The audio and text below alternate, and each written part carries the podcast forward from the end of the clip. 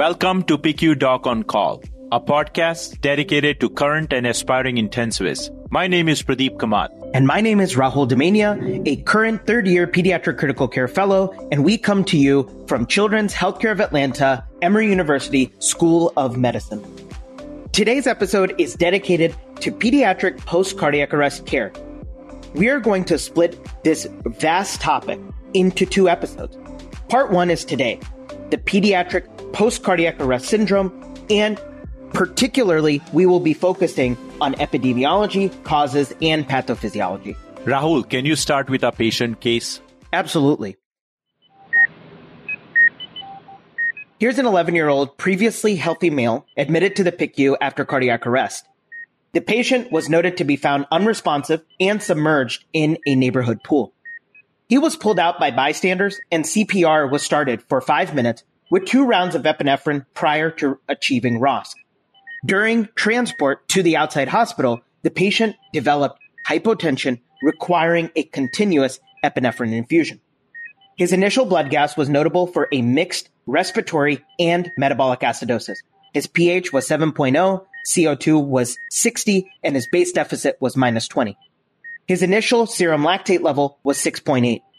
He presents to the pediatric ICU with a temperature of 36.6, heart rate in the 130s, mean arterial pressures or MAPS in the 50s, on an epinephrine infusion at 0.03 micrograms per kilo per minute. He is mechanically ventilated with notable settings of PEEP of 10, FiO2 of 65%. The patient is taken to head CT, which shows diffuse cerebral edema and diffusely diminished gray-white differentiation most pronounced in the basal ganglia. Rahul, when you saw this patient in the PICU, what was the patient's physical exam like? Important physical exam findings in this patient included a unresponsive patient that was intubated. The patient had a C collar on, had bilateral non-reactive pupils at four millimeters. The patient received mechanical ventilation with coarse breath sounds heard bilaterally. The heart exam revealed tachycardia with no pertinent murmur or gallop. The patient neurologically did not respond to stimuli. The patient had intermittent jerking movements on my exam in both the arms and the legs. There was no evidence of rash or trauma, which I saw. Pertinently, the patient had no past medical history of seizures or any other heart condition. Mother stated that there were no home medications or toxic ingestions. So Pradeep, now he's transferred to the ICU. What all did we do? So Rahul, once the patient was admitted to the PICU, we basically placed an arterial line, a central venous line. Uh, we also placed a urinary catheter as well as a temperature probe in the esophagus. Patient was, as you stated already, ventilated using a tidal volume of 6 cc's per kilo and was on a PEEP of 10 uh, with an FiO2 hanging around 65% to keep the sats greater than 94%. Patient initially had some runs of ventricular tachycardia, for which uh, lidocaine was used. Although initial EKG showed a mildly prolonged uh, QTC, it subsequently normalized, and this was considered to be due to his cardiac arrest and resuscitation. Echocardiogram revealed normal biventricular systolic function, and notably, this is on epinephrine infusion, and also showed normal origins of both the coronary arteries. Comprehensive arrhythmia panel did not identify a specific genetic cause for the patient's cardiac arrest. Patient was placed on a continuous EEG monitor which demonstrated diffuse encephalopathy with myoclonic status likely from anoxic brain injury and reperfusion. Patient was also placed on Keppra and valproic acid Initial portable CT scan done on day of admission showed diffuse cerebral edema and diffusely diminished gray-white differentiation, most notably in the basal ganglia, as you already pointed out. The MRI was deferred due to patient instability. So, Pradeep, the case we talked about highlights a patient who had a trigger, which then resulted in cardiac arrest. And this is actually one of the more common reasons for children to be admitted to the PICU, especially in tertiary or quaternary care centers. Now, pediatric cardiac arrest could be due to submersion injury, trauma, ingestion, cardiac arrhythmias, or even sepsis. But why don't we go ahead and take a bird's eye view and start by defining post cardiac arrest syndrome in the pediatric critical care population? Successful resuscitation from cardiac arrest results in what is called as post cardiac arrest syndrome, which can evolve in days to weeks after return of sustained circulation. The components of post cardiac arrest syndrome are brain injury, myocardial dysfunction, systemic ischemia reperfusion response, and a persistent precipitating pathophysiology. Prior to 2008, the American Heart Association Pediatric Advanced Life Support Guidelines focused chiefly on prevention of cardiac arrest, immediate recognition of cardiac arrest, and provision of early CPR because outcomes of pediatric cardiac arrest were poor. The past decade has led to focused efforts by resuscitation experts to address specific pediatric post-cardiac arrest knowledge gaps. In 2019 August issue of Circulation, published a scientific statement from the American Heart Association which summarizes the epidemiology, pathophysiology, management, and prognostication after return of sustained circulation after cardiac arrest. And it provides a consensus on the current evidence supporting elements of post cardiac arrest care in pediatrics. In order to provide post cardiac arrest care, caregivers need to understand the phases of cardiac arrest. Rahul, can you give us more information on the phases of cardiac arrest care? Let me start by defining ROSC or return of spontaneous circulation. ROSC refers to the return of sustained circulation, which can include circulation that results either from a perfusing spontaneous heart rhythm or from establishment of extracorporeal circulation with ECMO or extracorporeal membrane oxygenation. The immediate phase is going to be within the first 20 minutes after ROSC. That is followed by the early phase. That is from 20 minutes up to 12 hours after ROSC. The intermediate phase is 12 to 72 hours, and the recovery phase is approximately 72 hours to seven days. So just to summarize, immediate phase, early, intermediate, and recovery. This starts at different times for patients. The timing may be influenced by factors such as cardiovascular function or even use of targeted temperature management. Now, there's another phase which we are also going to be talking about, and that's the rehabilitation phase. Traditionally, this is the application of care after discharge from the acute care hospital. But rehabilitation services are now often initiated during the immediate phase or the recovery phase, which is anywhere between 72 hours to seven days. Pradeep, when we talk about post cardiac arrest syndrome, can you shed some light on the epidemiology? The timing and severity of the phases of post cardiac arrest syndrome may differ between patients with out of hospital cardiac arrest and those within the hospital cardiac arrest because witness status, pre existing conditions, cause of arrest, and timing and quality of bystander actions, such as immediate administration of high quality CPR, may differ between out of hospital cardiac arrest and in hospital cardiac arrest. It is estimated that more than 5,000 children experience out of hospital cardiac arrest annually in the United States, with an estimated incidence of non traumatic out of hospital cardiac arrest uh, placed at about 8 per 100,000 person years.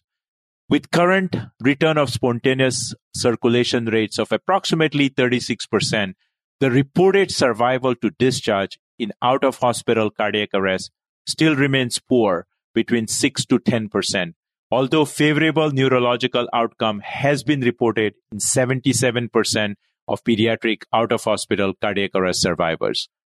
One study using PECARN data published in CCM in 2011 studying targeted temperature monitoring in comatose children who survived out of hospital cardiac arrest to be admitted to the PICU reported that 38% survived to hospital discharge. Thanks, Pradeep, for highlighting those statistics. On the other side, let's talk about in hospital cardiac arrest. An estimated 6,000 infants and children develop in hospital cardiac arrest annually. Non risk adjusted ICU return of spontaneous circulation or ROSC occurred in 78% of in-hospital cardiac arrest, with about half, 45%, surviving to discharge. 89% of survivors, i.e. an overwhelming majority of survivors had favorable neurological outcomes. And this was well studied by Berg and colleagues in 2016 published in Critical Care Medicine. Approximately 6,500 children per year in the United States have post cardiac arrest syndrome after their initial arrest. The goal of post cardiac arrest management, as we will talk about in episode two, is not only survival to hospital discharge, but also with favorable neurological outcome. Rahul, can we dive deeper into the pathophysiology of post cardiac arrest uh, syndrome? Can we start with brain injury, please? Absolutely. So post cardiac arrest, brain injury remains a leading cause of morbidity and mortality in adults and children because the brain has limited tolerance of ischemia, hyperemia, or even edema. And that's why it is very important for us to start our pathophysiology talk with this. Let's break down the three phases of post-cardiac arrest syndrome. The first one is going to be hypoxemic hypotensive perfusion with energy deprivation. With return of spontaneous circulation, there is a burst of reactive oxygen species and oxidative stress may ensue in the tissue that is depleted of the normal physiologic antioxidant capabilities. As a result, reperfusion is associated with excitotoxicity, calcium accumulation, and free radical mediated cell injury or death. The myoclonic status seen in our case is probably due to this excitotoxicity. Both neuronal cellular necrosis and apoptosis results from this cascading injury and can actually continue in the days to weeks after return of spontaneous circulation. So it's not just that immediate period. The effects linger on. A variety of post-cardiac arrest clinical conditions, including hyperoxia, hypoxemia, and hypotension can exacerbate this neuronal injury. Pradeep, let's go ahead and shift from the brain to the heart. Let's talk about cardiac injury in post cardiac arrest syndrome. Rahul, that's a great question. Global myocardial dysfunction occurs even in absence of a cardiac cause of the arrest. And the severity of myocardial dysfunction may be related to the duration of no flow time during cardiac arrest. Myocardial dysfunction has been associated with early mortality despite successful initial resuscitation in both children and adults. The onset of post cardiac arrest myocardial dysfunction begins within hours of arrest, peaks at 8 hours, begins to improve somewhat at 24 hours, and typically resolves within 48 to 72 hours. The pathophysiology contributing to this frequently reversible deterioration of cardiac function after cardiac arrest is not fully understood, but is associated with cardiovascular ischemia, reperfusion injury, cytokine mediated cardiovascular dysfunction, and induced myocardial injury secondary to catecholamines or electric shocks. Children may initially demonstrate a hyperdynamic state and then develop cardiac dysfunction over time. Because myocardial dysfunction is likely to develop in approximately two thirds of patients after return of spontaneous circulation and subsequently improve, it is thought to be a modifiable risk factor.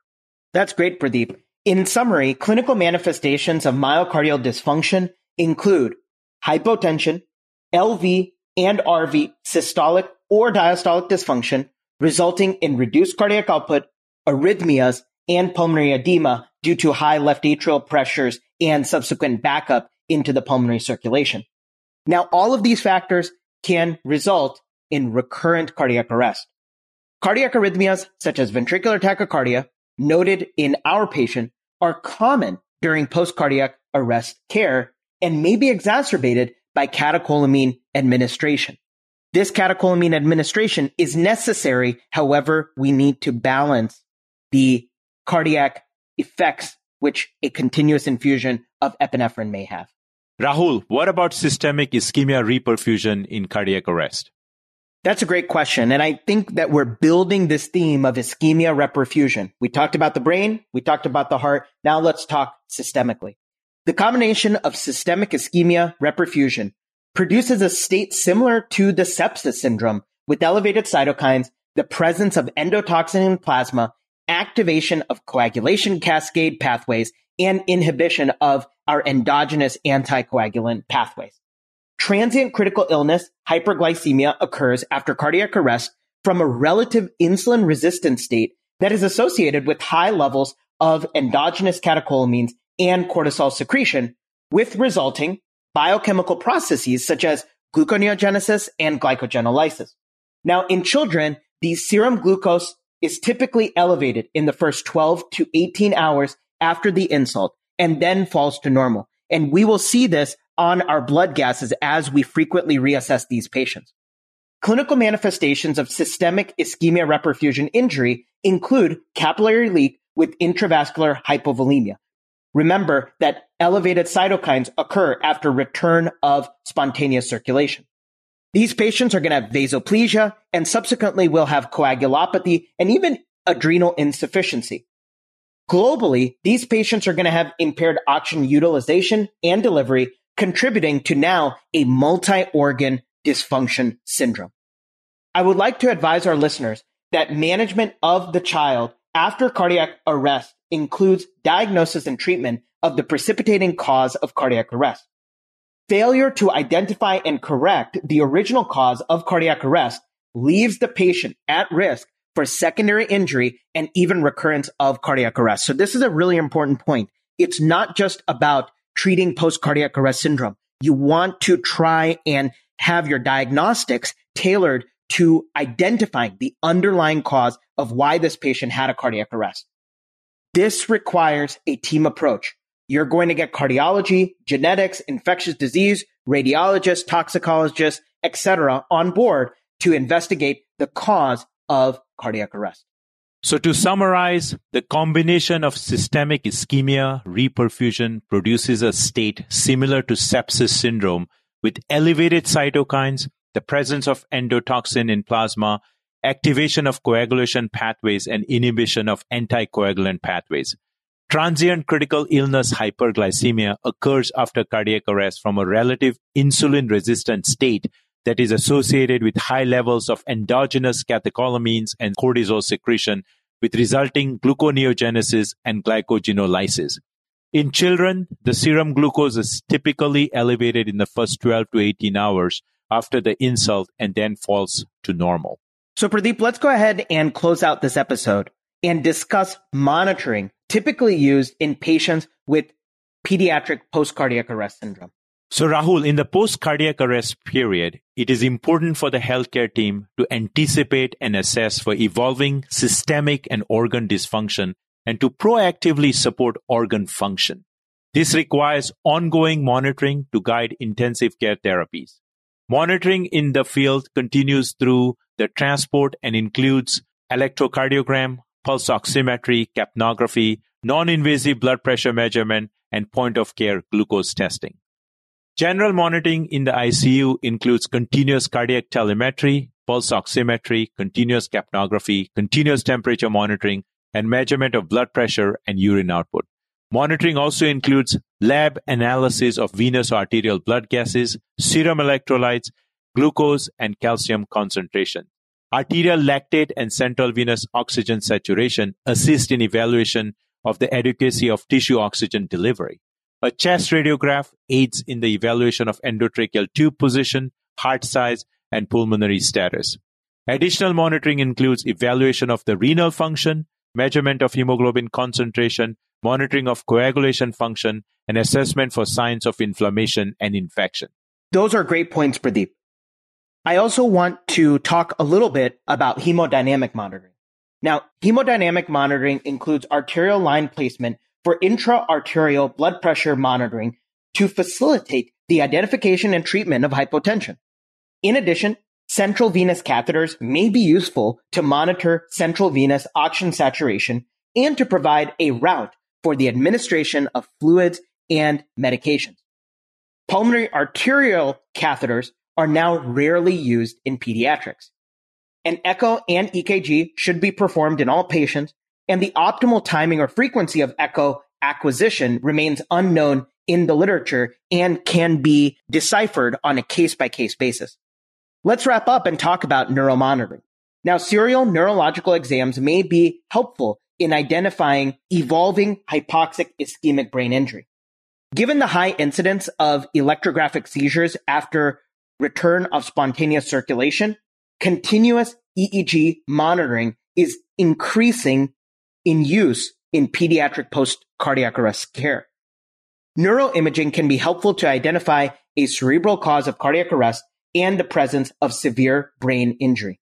One small pediatric study that only involved 36 patients, Pradeep, but was very interesting and published in Resuscitation in 2014, evaluated the role of cerebral autoregulation in guiding hemodynamic management and oxygen delivery and assisting in neuroprognostication in comatose children after cardiac arrest. But for these advanced technologies, Pradeep, I think more studies are needed. Thank you, Rahul. This concludes our episode on post cardiac arrest syndrome. We hope you found value in this short podcast. We welcome you to share a feedback and place a review on our podcast. PICU Doc on Call is hosted by me and my co-host, Dr. Rahul Damania. Stay tuned for our next episode, which covers part two of post cardiac arrest syndrome focused on management. Thank you.